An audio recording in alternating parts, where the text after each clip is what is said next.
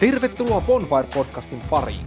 Poikkeuksellisten aikojen keskellä kaivataan myös poikkeuksellisia sisältöjä. Tai sanotaanko, että ainakin poikkeuksellisen hyviä sellaisia.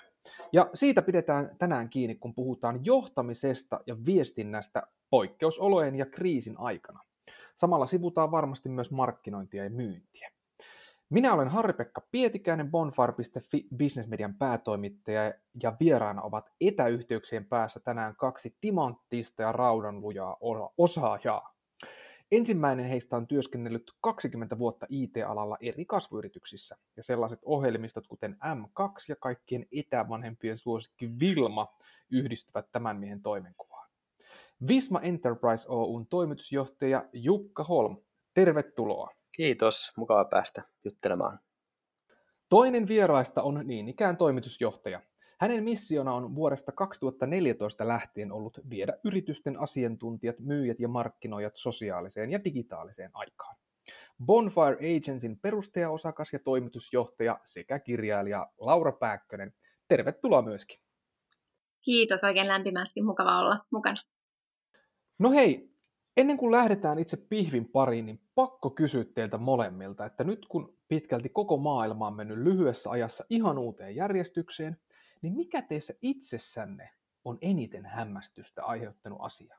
Tyyli, että mikä on yllättävin uusi asia, jonka te olette oppineet itse itseltänne, sanotaan vaikka tämän kuluneen kahden viikon aikana? Hyvä ja yllättävä kysymys. Kyllä tässä on tietysti, sanotaanko se alkuun, alkuun kun tämä tilannekuva alkoi selkeytyy, niin oli aika monen shokki.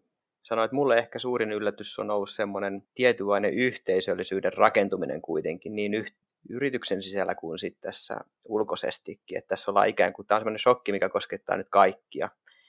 Niin, niin että tässä on jotenkin semmoinen vahva yhteisöllisyyden tunne. Että se on jotenkin mulle ehkä tässä tilanteessa semmoinen niin uusi, uusi asia, että vaikka on ollut kriiseissä, talouskriiseissä ja erilaisissa kriiseissä, niin tämä on jotenkin niin kuin yhdistävä, yhdistävä kriisi. Että se on mulle semmoinen päällimmäinen mieleen jäänyt asia tässä. No miten Laura?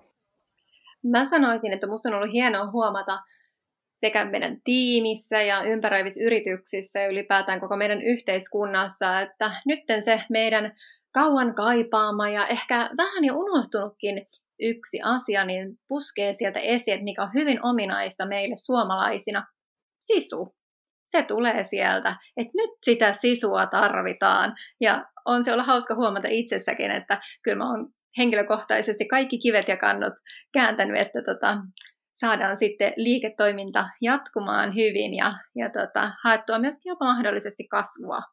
Niin sisu. Aivan. No hei, tota, nyt ollaan johtamisen kannalta täysin poikkeuksellisessa tilanteessa. Tällaista vastaavaa epävarmuutta tulevaisuuden suhteen, niin ei ole varmaan nähty, voisiko sanoa, koko teollistuneen aikakauden aikana. Ja nyt kun viime vuodet ollaan monissa yhteyksissä puhuttu siitä arvopohjaisesta johtamisesta, niin kuinka niiden arvojen teidän mielestä tulisi näkyä tällaisina aikoina, kun paine kasvaa ja seinät alkaa kaatua ympäriltä? Tässä hetkessä nimenomaan paljastuu se, että onko ne arvot vaan sanahelinää vai eletäänkö niitä aidosti todeksi. Ja kyllä mä sanoisin, että paineessa ne timantit hioutuu nyt jos me nähdään yrityksiä ja e- etenkin sitten yritysten johtajia, jotka sitten ottaa tiukasti sitä etunojaa, on vahvoja siinä omassa viestissään ja siinä näyttää, että miten niitä yrityksen arvoja, omia arvoja eletään todeksi siinä arjessa, vaikka nyt asiakkaiden kanssa, niin kyllähän se myös tarkoittaa sitä, että se luottamus vahvistuu, kun vaikka nyt asiakkaat näkee, että hei, noi toimii nyt omien arvojensa mukaisesti, niin se rakentaa sitä luottamusta tässä ajassa, mikä kantaa hedelmää sitten pitkälle pitkälle tämän vaikean ajan yli. Eli vastuullisuus, avoimuus, läpinäkyvyys, niin ne on niitä asioita, että mitä mä itse näen, että minkä ympärille nyt tulisi kaikkien yritysten rakentaa sitä omaa johtamistaan ja käyttäytymistä. No joo, kyllä mä niin samaa mieltä Lauran kanssa, mutta ehkä jatkaisin tuosta, että Tämä on tietysti eri ihmisillä eri yrityksillä vähän erilainen, erilainen tota, shokki ollut. Ja, ja, ja ihmiset tämmöiseen shokkiin joutuessaan se voi kestää päiviä tai viikkoja tässä tilanteessa, että tulee erilaisia tuntemuksia, niin on silleen ymmärtäväinen, että osalla voi voi se viestintäkin olla sitten vähän hapuilevaa siinä shokkitilanteessa ja ihmiset reagoi eri tavoin. Toiset on niin kuin valmistautunut sitä kriisitilannetta varten ja osaa sitten toimia sen protokollan mukaan. Toiseen voi ihan uusi tilanne, mutta sanotaan, kun se ensimmäinen shokki väistyy, niin, niin tota, kyllä sitten ruvetaan niin kuin mittaamaan sitä, sitä tota, arvoja, mutta myös mä nostaisin tämän niin kuin yrityksen mission, tämän perustehtävän tässä, että sitä olisi niin kuin hyvä palauttaa mieliin, että se on mielestäni hyvä esimerkki, tota, vaikka sanotaan tämmöinen kuntosali, me on tässä Tampereen paikainen kuntosali, niin, niin että ajatellaan, että he joutuu niin sulkea ovet, ovet, niin voisi ajatella, että siinä niin toiminta lakkaa, mutta he päätti tehdä niin, että he ajattelivat, että perustehtävän kuitenkin niin pitää, pitää tätä asiakkaiden niin kunnosta huolta, niin he sitten jakoivat ne kaikki kuntoiluvälineet niin kuin asiakkaat. Sieltä sai hakea kotiin ne kaikki tangot ja painot ja sitten ne rupesi julkaisemaan niitä treeniohjelmia sitten videoina ja online ja heräs, herätti sitä yhteisöä. Vähän madas kuukausimaksua, että, että tota noin, niin tasoittaa sitä tilannetta, mutta sai tällä tavalla niin kuin palasi sen perustehtävän ääreen ja mun mielestä tämä oli niin kuin hyvä muistutus, että, että, tota, että tässä tilanteessa että se miten sitä perustehtävää tehdään voi hyvinkin muuttua, mutta se, että sit pitää sitä perustehtävästä kiinni. Aivan, toihan on tosi kiehtovaa, että on nimenomaan kuntosaliyrittäjät on monet ottanut, ottaneet tosi hienosti koppia tuosta, että miten sitä omaa liiketoimintaa on, on tavallaan niin kuin modattu ja sovellettu näiden uusien, uusien säädösten ja uusien mahdollisuuksien mukaan. Joo, mullakin tuli hyvä esimerkki mieleen tästä, että miten sitten tässä ajassa niin se luottamus ähm, joko romuttuu tai sitä voi vahvistaa sitten asiakkaiden parissa ja täytyy sanoa, että iso kiitos lähtee sitten meidän omalle tilitoimistolle Emu Growth Partnersille, että sieltä on kyllä venytty tänne meidän suuntaan ja aktiivisesti oltu auttamassa kaikissa mahdollisissa kysymyksissä, niin olen jo ennestään ollut todella tyytyväinen tähän meidän kumppaniin, mutta kyllä mä sanoisin, että nyt tämän kaiken, kaiken paineen ja, ja tota myllerryksen keskellä, niin se apu, mitä sieltä tulee, niin se on, se on enemmän kuin painosarvosta kultaa. No varmasti näin. Hei, tota, arvothan on aina loppupeleissä henkilökohtaisia. Niin jos jatketaan nyt ihan niinkin henkilökohtaisella kysymyksellä, kuin että mitkä arvot teille itsellenne on tärkeimpiä liittyen teidän omaan tapaan johtaa?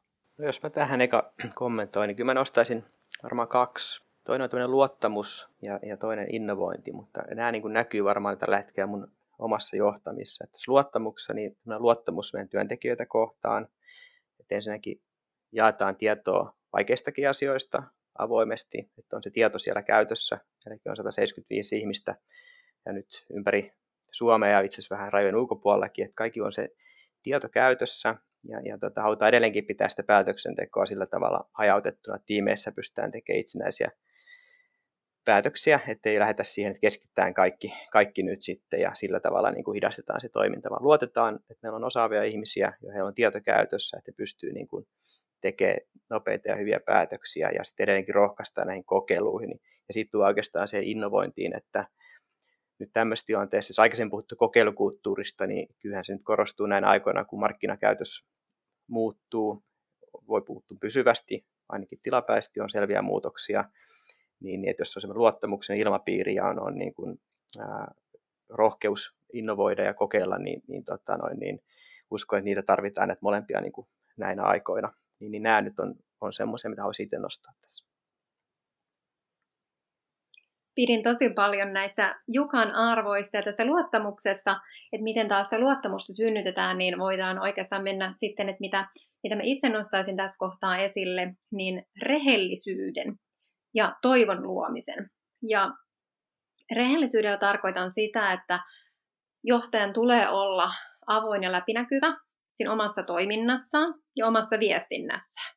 Ja tarkoitan rehellisyydellä myöskin sitä realismia etenkin tässä ajassa, että pitää kertoa vaikka nyt omalle henkilöstölle se tilanne, kuten se on. Mutta sitten päästään siihen, että ei ole tarkoitus tietenkään nytten masentaa ketään ja ajaa epätoivoon tässä tilanteessa kaikessa siinä realismissa, vaan että myös luodaan sitä toivoa, että tästä mennään yhdessä eteenpäin tämän sumuisen ja hähmäisen tilanteen läpi, että se vastaranta odottaa siellä jossain. Niin ne on oikeastaan ne, ja toki sitten kolmantena tulee se vastuullisuus. Et nyt on ollut myös paljon keskustelua siitä, että tiettyjä yrityksiä mahdollisesti saatan syyllistää siitä, että käytetäänkö nyt tätä tilannetta jopa niin härskisti hyväksi, että lomautetaan tai irtisanotaan. En jaksaisi uskoa, että mikään yritys on niin niin tota, härski tässäkään kohtaa, että käyttää tilannetta hyväkseen, mutta silti haluaisin peräänkuuluttaa myös sitä vastuullisuutta myös eri toimijoilta tässä kohtaa, että pidetään mahdollisimman pitkään niistä työntekijöistä kiinni, niin kyllä se sitten myös palkitaan siellä vastarannalla. Aivan. Erittäin tärkeä puheenvuoro kyllä tästä aiheesta. Paljon puhutaan tällaisen autoritäärisen johtamisen ja kaksisuuntaisen kommunikoivan johtamisen eroista, ikään kuin nyt ylipäätänsäkään olisi toistensa poissulkevia vastakohtia. Mutta miten jos peilataan näitä tähän nykytilanteeseen, niin tulisiko teidän mielestä johtamisen ja viestimisen olla nyt jotenkin erityisen empaattista ja ymmärtävää? Vai päinvastoin, tulisiko sen olla määrätietoista ja konkreettista? Voiko tällaista rajavetoa tehdä?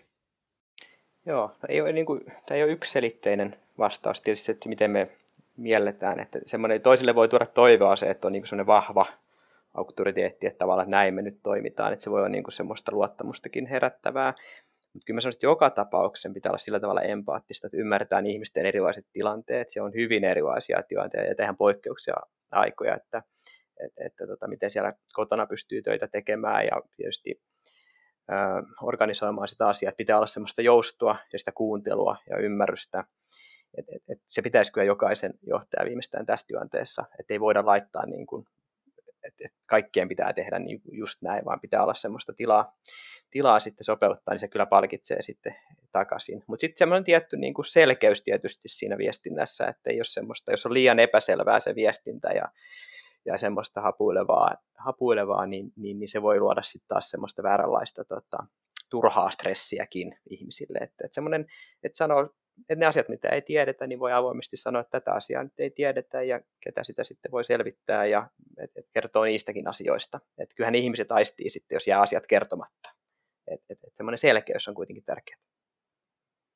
Juuri näin. Ihmisiä rauhoittaa tämmöiset positiiviset eleet ja toimet myöskin ja pitää sen empaattisen otteen siinä omassa informoinnissaan ja rauhoittaa sitä kautta. Mutta jos oikeastaan tämä jakaa nyt kahteen osaan vielä, että jos näitä voi erottaa johtamista ja viestintää, niin toisaalta sanoisin, että nyt pitää antaa selkeä viesti siitä, että ei odoteta sitä sataprosenttista maksimaalista suoritusta keneltäkään, ja pitää ymmärtää tietenkin niitä työntekijöitä yksilöinä.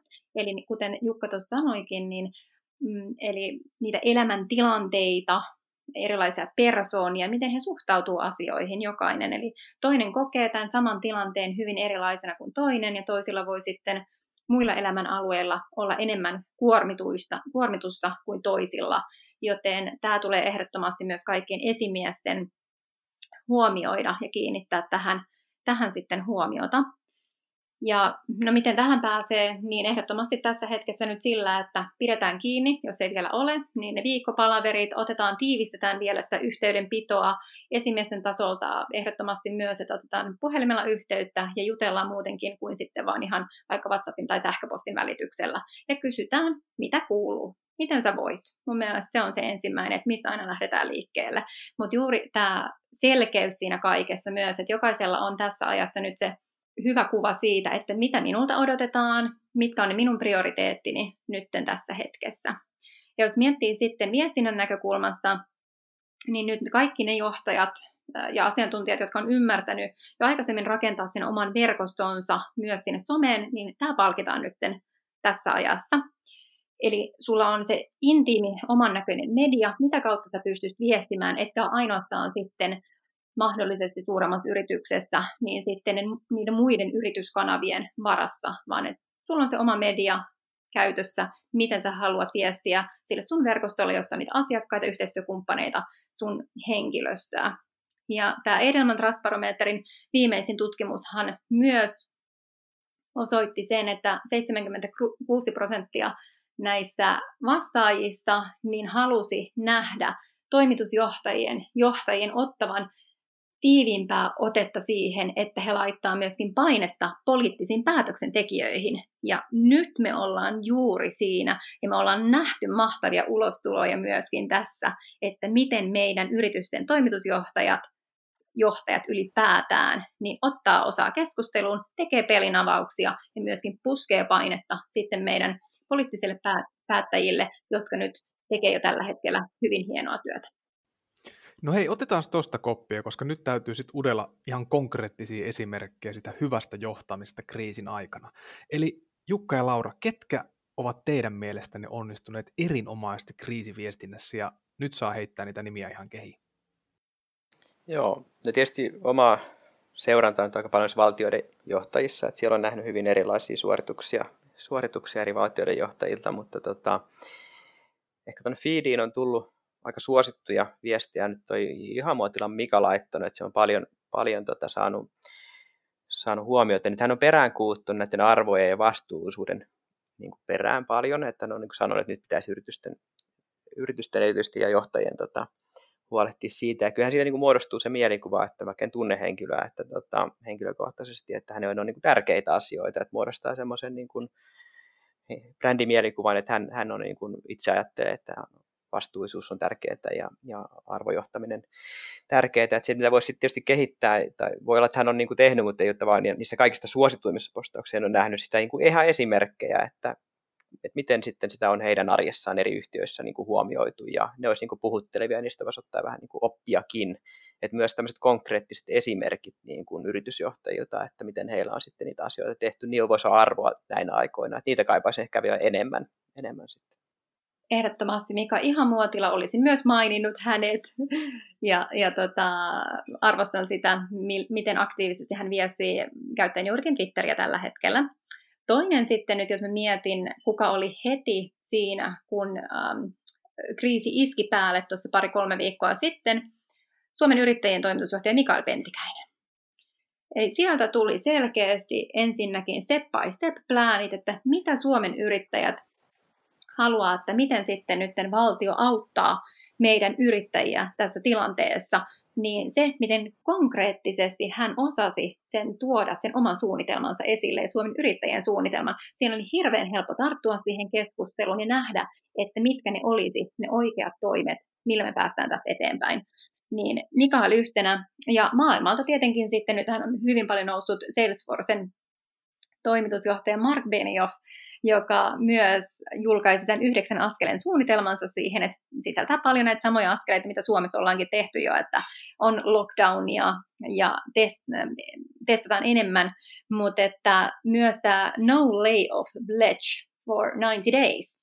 Ja Benioff perää yrityksiltä sitä, että nyt myös isojen yritysten pitää kantaa siinä vastuuta, että seuraavan kolmen kuukauteen ei irtisanota ketään. Eli toi on kyllä aika kova vaade yrityksille, niin musta olisi mielenkiintoista kuulla, että mitä se Jukka on tuosta Benioffin Bletchistä mieltä. Joo, ja täytyy tietysti ymmärtää, että, että eri maissa on vähän erilaisia niin kuin, tilanteita, valtio tukee eri tavalla, ja, ja, ja tota noin, niin, että mikä toimii yhdessä markkinassa, niin, niin uskon, että se heti toimii monissa markkinoissa, ja, ja näin, että pidän tota hyvänä haaste, haasteena, ja, ja tota noin, niin kyllä sillä vaikutusta on, että et ei ne ei ne ole pelkkää sanaheinää, että arvostan sitä ja toki se varmasti tarkoittaa myös sitä, että he seisoo itse sen, sen tota, ajatuksen takana. Toki he ovat niin kuin, todennäköisesti vahvalla tässä itse kriisitilanteessa, että et se on vähän eri tilanne sitten, jos olet semmoisessa niin kuin vaikka hotelliyrittäjä tai, tai, tai ravintolayrittäjä, niin, niin, niin kyllä mä sillä tavalla niin kuin, että silloin sulla menee, niin kuin, tässä on, se on niin poikkeuksellinen tilanne, että menee, voi, voi mennä 100 prosenttia niin liikevaihdosta päivänä yksi. Ja, ja taas sitten on yrityksiä, millä tämä ei ole vielä voimakkaasti vaikuttanut. Mutta kyllä varmasti ihan oikeanlainen niin haaste ja toivotaan, että, että vaikutukset jäisivät mahdollisimman lyhytaikaiseksi. Sitten jos mennään irtisanomisiin, niin silloinhan se väistämättä niin kuin tarkoittaa, että nämä vaikutukset on tosi pitkäaikaisia ja että, että jos pystytään pitämään niin kuin, vaikka nyt sitten lomautusten kautta niissä yrityksissä, missä tota, se tilauskanta on mennyt nolliin, niin, niin, niin silloinhan se kuitenkin palautuu sitten nopeammin se tilanne. Niin, niin pidän, pidän tästä haasteesta ja se ainakin herättelee ajattelemaan, ajattelemaan vähän niin kuin tätä päivää pidemmälle asioita, meitä kaikkia johtajia, että tota noin, niin, et, et, et kyllähän nämä niin kuin, näistä kriiseistä selviytyminen yleensä vie oman aikansa, mutta että ää, pitää uskaltaa ajatella sinne, sinne jo vähän niin kuin syksyyn ja ensi vuoteen ja sitä seuraavaan vuoteen, ettei vaan katsoa nyt pelkästään yhtä kuukautta tai yhtä kvartteria. Aivan, eli totta kai tämä on sellainen asia, että mikä katsotaan aina toimialaisesti ja yrityksen koon mukaan sitten, että miten miten kannattaa, missä kohtaa sitten, tai täytyy lomauttaa tai irtisanoa, että jos on sen yrityksen selviytymisen kannalta kriittistä, jotta voidaan turvata ne työpaikat sitten jatkossa. Siinä on ihan oikeassa. Mutta kuten mainitsit, niin tämä on hyvä avaus siihen ja ajatusjohtajilta näitä avauksia odotetaan. Niin näetkö sä, Jukka, että tämä on tämmöinen Benioffin tapa myös rakentaa sitä ajatusjohtajuutta? Kyllä se, kyllä se on varmasti näin. Ja sitten mä ehkä lisäisin tuohon, että kyllä niin menestyneet yritykset myös siinä kriisin keskellä tosiaan pystyy sinne pidemmän aikavälillä katsoa, että esimerkiksi tässä voi olla hyvä paikka nyt kouluttaa henkilöstöä, jos vaan on mitenkään mahdollista, niin huomioida tätä muuttunutta tilannetta ja ottaa erilaisia koulutuksia. Et mä huomaan, että esimerkiksi meillä nyt sitten myynnin on pitänyt opetella puhtaasti online tekeminen, jos aikaisemmin on vielä käyty tapaamisissa, sosiaalisen median hyödyntäminen, että kyllähän tässä varmaan jää semmoisia uudenlaisia toimintatapoja arkeen, arkeen niin tavallaan, että et, et kyllä joo, tuommoisen brändin luonnissa, mutta myös ihan sitten tavallaan u- uudenlaista tekemistä pystyy opettelemaan ja miettimään, miettimään niin vähän pidemmällä jänteellä, sanotaan, että oma hallituskin haastaa minua miettimään, että mitkä on ne meidän markkinassa tapahtuvat pysyvät muutokset. Ja pitäisi pystyä sitä johdonkin niin kuin peilaamaan, että mikä on semmoinen pitkän aikavälin ja miten me siihen sitten vastataan.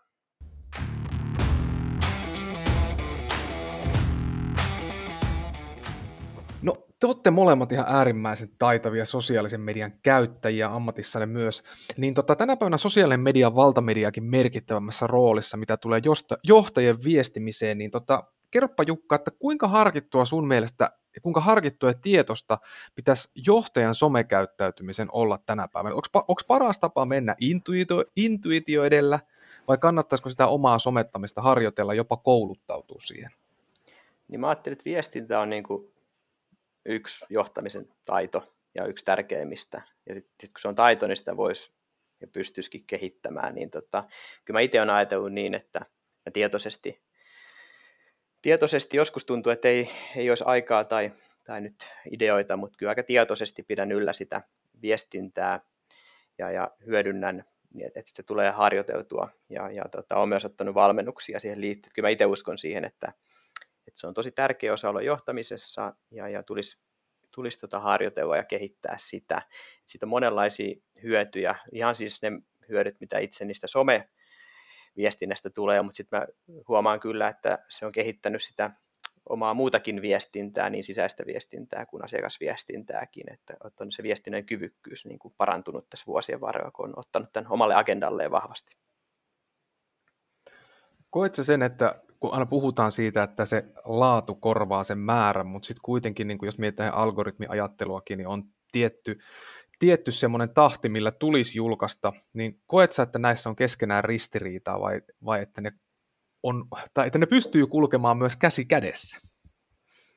Niin, tärkein on siis se, että tota, ymmärtää, että se on myös kahden suuntaista ja siinä pitää rakentaa sitä verkostoa ja luottamusta ja tuoda arvoa sinne verkostoon ja kuunnella. Ja, että, että se on niin ihmisten välinen media. Että se on varmaan niin se lähtökohta. Että, että se ei ole semmoinen niin korporaation uutiskanava, se sosiaalinen media, että sinne vaan laitetaan se korporaation tiedote, vaan se, siinä pitää ymmärtää, että ihmisten kanssa toimitaan ja, ja, ja, ja totta kai se on sitten algoritmit vaikuttaa, että, että, että reaktioiden määrät ja muut vaikuttaa siihen näkyvyyteen. Ja toki kun viestintää tehdään ja jos ajatus on, että se tavoittaa kohderyhmää, niin siihen näkyvyydellä on merkitystä, että pitää huomioida. Mutta se, että jos tekee viestintää vain näkyvyyden takia, että se on niin puhtaasti huomiohakuista, niin se on mun mielestä hyvin vähän arvoa tuottavaa. Et, et kyllä mä näen, että niin et, et on varmaan vähän sekä, että, että mä tykkään itse, että on välillä vähän semmoisia puhuttelevampia aiheita, millä vähän sitten ehkä herätellään ja, ja ehkä se verkostokin vähän laajenee, mutta sitten välillä on vähän semmoisia täsmällisempiä, spesifimpiä aiheita, mikä ehkä niin laajaa joukkoa kiinnosta, mutta tota, tuo sitten taas tietylle osalle arvoa ja toisaalta itse saa myös niistä keskusteluista irti. Ja mä haluaisin oikeastaan vielä tarttua tähän, että miten Jukkakin on lähtenyt rakentamaan sitä omaa yhteisöään ja yleisöään sitten näihin somekanaviin, niin sehän ei ollut valmis silloin ensimmäisenä, toisena tai edes kolmantena päivänä se sun yhteisö, eikö näin Jukka? Että siinä menee kuitenkin sitä aikaa, että, että nyt jos ajattelet ihan tämmöinen ruukien johtaja lähtisi tuonne someen, niin se, että jos sinne ensimmäiselle julkaisulle vaikka LinkedInissä saa muutaman peukutuksen ja ei yhtään kommentteja, niin ei varmaan kannata siitä tilanteesta kuitenkaan sitten liikaa masentua. Joo, ei kyllä se, se vie oman aikansa se, että se on varmaan ihan hyväkin, että tota, siinä hioutuu ne taidotkin matkalla, että kaikki ei näe niitä ensimmäisiä postauksia sitten, että sitä ei tarvitse pelätä, että tota, jos on huono postaus, sitä ei kukaan todennäköisesti näekään. Että, tota, mutta, mutta kyllä se joo, itsellä se on ollut tämmöistä ainakin viikkotasolla, että yhteen aikaan mä katsoin noin kaksi postausta viikossa. Nyt näin aikana huomaan, että tässä maaliskuussa siellä on aika paljon ollut, ollut huomiota, että melkein en ole joka päivä, mutta sanotaan, että mulla on ehkä kaksin kolminkertaiset lukijamäärät, että siellä on ollut 300 000 lukijaa niin kuin maaliskuun aikana, kun normaalisti on ollut keskimäärin 100 000. Että et se on semmoista ilma, ilmatilaa niin sanotusti, että sitten vaan tietysti mistä aiheesta nyt haluaa keskustella. Ja mä oon kokenut ehkä näin päin, että mä oon kysynyt ihan No tietysti ehkä yksi näkyvä oli se, että pyysin, pyysin apua tähän Vilma-kampanjaan, mikä vähän herätti keskustelua ja osa vähän väärin ymmärsikin sitä, mutta se oli vähän semmoinen tunteellinenkin hetki, kun meillä oli tosissaan tiimi tehnyt ympäri vuorokauden päiviä ja, ja tuli tämmöinen, tämmöinen tota, tilanne, että oli uutis, uutisissa, mulle laitettiin linkkiä itse asiassa, että siellä joku yrittää poistaa Vilma-sovellusta ja me oltiin tehty ympäri vuorokauden hommia, että tota, pysyisi, pysyisi Vilmat käynnissä ja ne sitten pysyy, mutta laitoin sitten illalla vielä vähän, ehkä pilke silmäkuumassa, mutta aito semmoinen pieni huoli siinä aluksi oli, että pysyykö se Vilma siellä sovelluskaupoissa. Se herätti jonkin verran huomiota, että seuraavana aamuna viisi toimittajaa soitti sitten ja se oli sitten radioissa ja lehdissä se juttu, mutta, et, että, tota, mutta vastailin sitten kaikkiin kysymyksiin siihen liittyen ja, ja tota, näin. Ja jos joku vielä kehtaa väittää, että ei sille linkkariaktiivisuudella ole nyt väliä, niin hei, 300 000 näyttöä ja lukijaa yhdessä kuukaudessa. Se on ihan valtava määrä, mitä se yleisöä voi tavoittaa. Joo, kyllä, ne, siis, kyllä asiakkaat, siis useimmat niin kuin tosiaan vaan niin kuin lukee, mutta kyllä näissä asiakaspalavereissakin on, on niin kuin nyt viime viikkoinakin, niin siellä on asiakkaat viitannut niihin kirjoitukseen, vaikka tähän Vilma-juttuun. Toisen tuotteen asiakas sanoi, että no, meillä on nyt niin hyvä tuote teiltä, että tota, se ei ainakaan poistu mistään kaupasta. Ja kyllä ne niin kuin kääntyy vähän tälleen niin kuin hauskaksi jutun juureksi, että kyllähän nämä asiakkaat niitä myös lukee, lukee niitä, niitä juttuja. Että kyllä mä silleen niin kuin mietin, mietin, mitä mä laitan, mutta, mutta että jos sitä liikaa niin kuin silottelee, että jos joku johtaja on tottunut, että sitä mietitään niin kuin joka näkökulmasta sitä kirjoitusta ja että se ei ketään niin kuin että se olisi semmoista niin kuin, vähän niin kuin ympäripyöreitä, niin se ei kyllä niin kuin sosiaalisessa mediassa toimi, että, että, että se on tärkeää tuoda se oma näkökulma selvästi siinä, ja siinä on sitten tarttumapintaa, että voi synnyttää keskustelua aiheesta, että se, se on tärkeää. Liian geneerinen tai tylsä ei toimi, se hukkuu sinne massaan, niin se, että mitä mä aina omissa valmennuksissa jaksan kannustaa omia asiakkaita siihen, että, että kun he on kuitenkin, meistä monella on niin paljon sanottavaa, meillä on omia persoonia, ja se, että kun sen saisi tuotua sit sinne someen ja uskaltaa tuoda lähinnä siitä se on kysymys, niin se toimii ihan varmasti. No ei tätäkin keskustelua varmaan kuuntelee moni sellainen, joka niin kuin nimenomaan tällä hetkellä, tai aika monihan tällä hetkellä voi unelmoida 300, 300 000 niin kuin lukukerrasta kuukaudessa, mutta, mutta jos mietitään ihan noviisia, niin, tota, niin jos pohditaan orgaanista sitä seuraajamäärän kasvattamista, niin ootte sitä mieltä, että tämmöinen henkilö, joka vaikka linkkariin tulee ja haluaisi nimenomaan kasvattaa sitä omaa verkostoa ja alkaa sitä kautta sitä omaa ajatusjohtajuutta tai polkua siihen rakentamaan, niin tulisiko se tehdä sillä, että sä tyyliin klikkaat kaikkea, mikä liikkuu, tykkäät kaikesta ja kaikkia pyydät kaveriksi ja sitten sä kerrot, mitä mieltä saat eri asioista, vai onko tähän olemassa joku järkevämpikin keino edetä? No niin, no strategioitahan on monenlaisia, kyllä, mutta kyllä mä sanoisin, että ihan ensimmäisenä lähtee siitä verkoston kasvattamisesta ja lähtee liikkeelle siitä tietenkin, että mietit sun nykyistä verkosta tällä reaalimaailmassa, ketä sä tunnet työelämästä ammatillisesti ja lähdet sitten heitä kontaktoimaan ja hakemaan sinne sun LinkedIn-verkostoon. Mietit kaikki sun asiakkaat läpi yhteistyökumppanit, ex-kollegat, nykyiset kollegat, entiset pomot, nykyiset pomot ja siitä pääsee hyvin liikkeelle verkoston kasvattamisessa. Ja toki sitten, että kun sä lähdet julkaisemaan mitä tahansa LinkedInissä, aina käyt katsomassa, ketkä on kommentoinut, ketkä on tykännyt, ketkä on vierailu sun profiilissa, niin tästä se lähtee tosi nopeasti liikkeelle, että sun verkosto siellä kasvaa vauhdikkaasti. Ja toki on sitten kaiken näköisiä muitakin hyviä vinkkejä tähän, että miten kannattaa sitten aina, aina vaikka jakaa sitä omaa LinkedIn-profiilia eteenpäin erinäköisiin keskusteluketjoihin ja sitä kautta saa sitten nopeasti myöskin uusia henkilöitä sinne ja ylipäätään, että ottaa sen verkostoitumisen sillä tavalla, että mä sanoisin, että on aika liberaalisen suhteen. Että ei ole liikaa sitä opportunismia siinä, että mietit, että jaha, nyt tuli tämmöiseltä henkilöltä minulle LinkedIn kontaktipyyntö, että mitähän minä voisin hyötyä tästä ihmisestä, tai että hyödynkö minä mitään, niin se ei ole se juttu missään verkostoitumisessa, vaan se, että me ollaan sosiaalisia eläimiä me ihmiset, niin tämä on ihan samalla tavalla kuin reaalimaailmassa me tutustutaan ihmisiin, sama pätee somessa.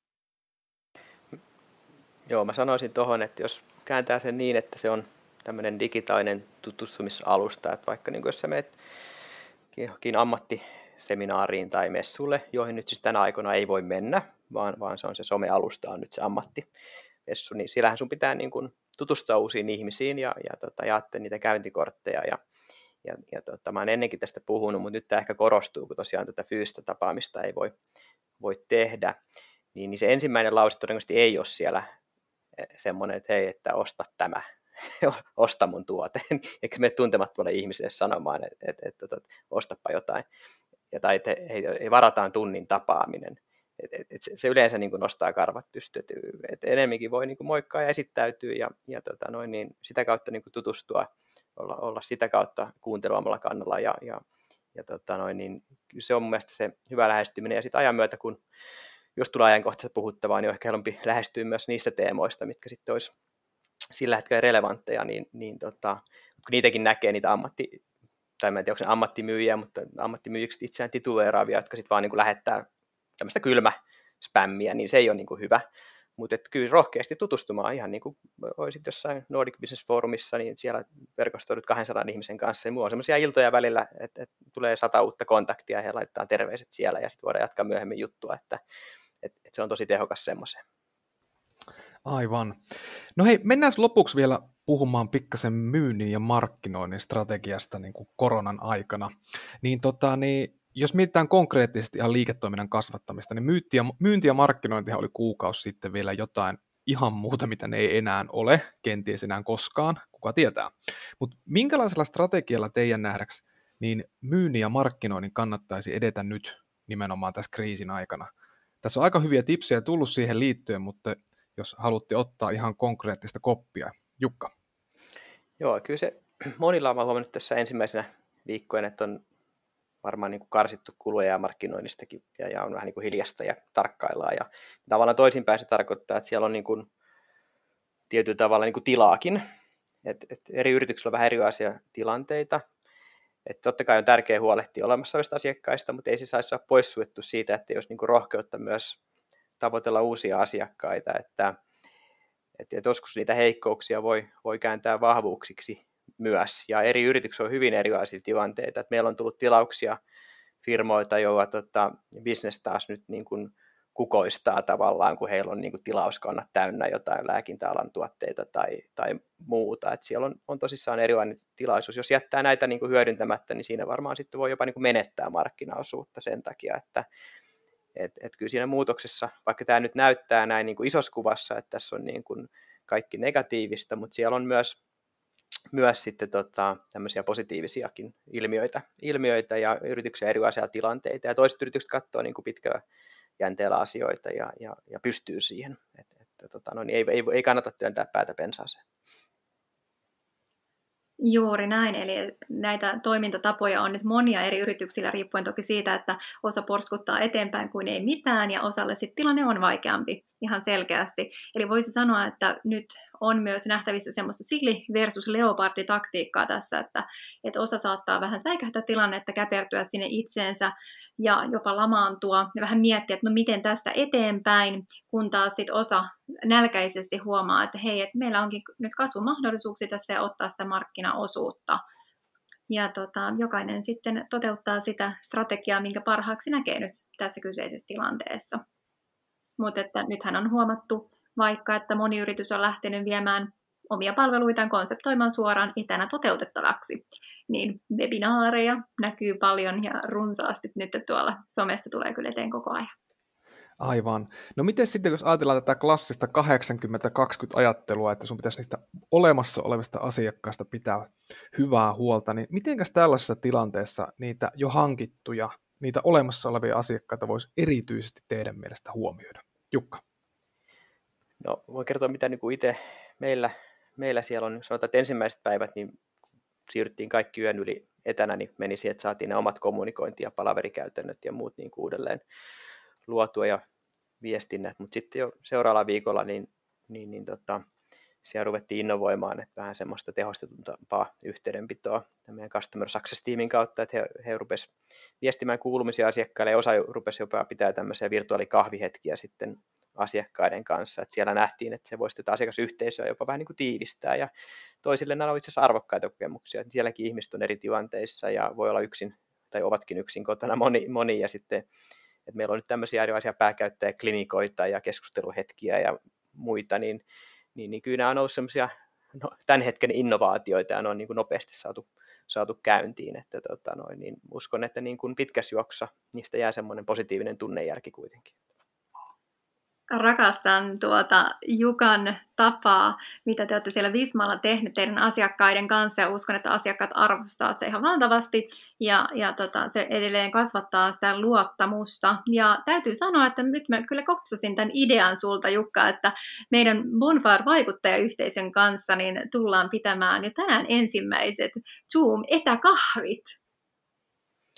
Mahtavaa, ja näitähän mun mielestä ideoita kannattaa ja jakaa tuolla vaikka sitten sosiaalisessa mediassa ja muualla, niin näistä voi oppia, että ei, ei näitä harva innovaatio on semmoinen, että tota, se ei jos jostain, jossain muualla joku jo samaakin vähän keksinyt, että tota noin, niin ei, ei ne siitä, siitä niin kuin pilalle mene.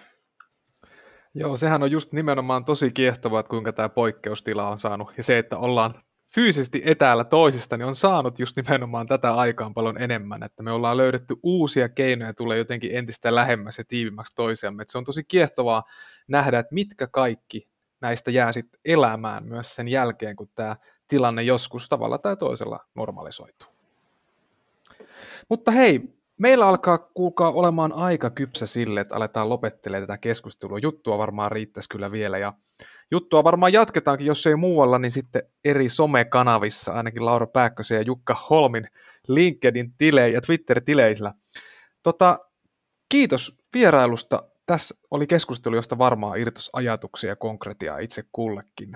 Kiitos Jukka ja kiitos Laura.